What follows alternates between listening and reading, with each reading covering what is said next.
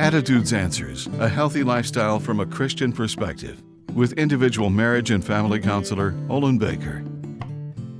Expectations, whether positive or negative, have the power to direct your life toward a good and inspiring objective, or be challenged by what is evil and harmful and capable of wrecking your life. God intended for you to have positive expectations with faith to believe in His guidance and provision.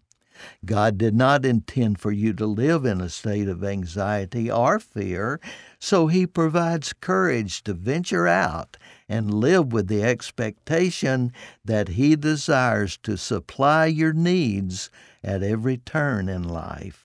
In Exodus fourteen, God instructed Moses to tell the Hebrew people, who were at a critical, decisive moment in their history, "Do not be afraid. Stand firm, and you will see what the Lord will do."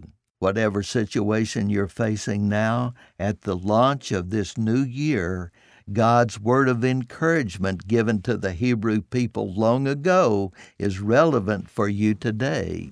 God has not given you a spirit of fear, so stand firm and expect the Lord to do what is good and right. Happy New Year. I'm Olin Baker. Attitudes Answers with individual marriage and family counselor Olin Baker is focusing on the series Building Bridges. Subscribe to the Attitudes Answers podcast on your favorite podcast platform. For a free transcript of today's show or to learn more, call seven one three, six six four, one four seven five. And thanks for listening.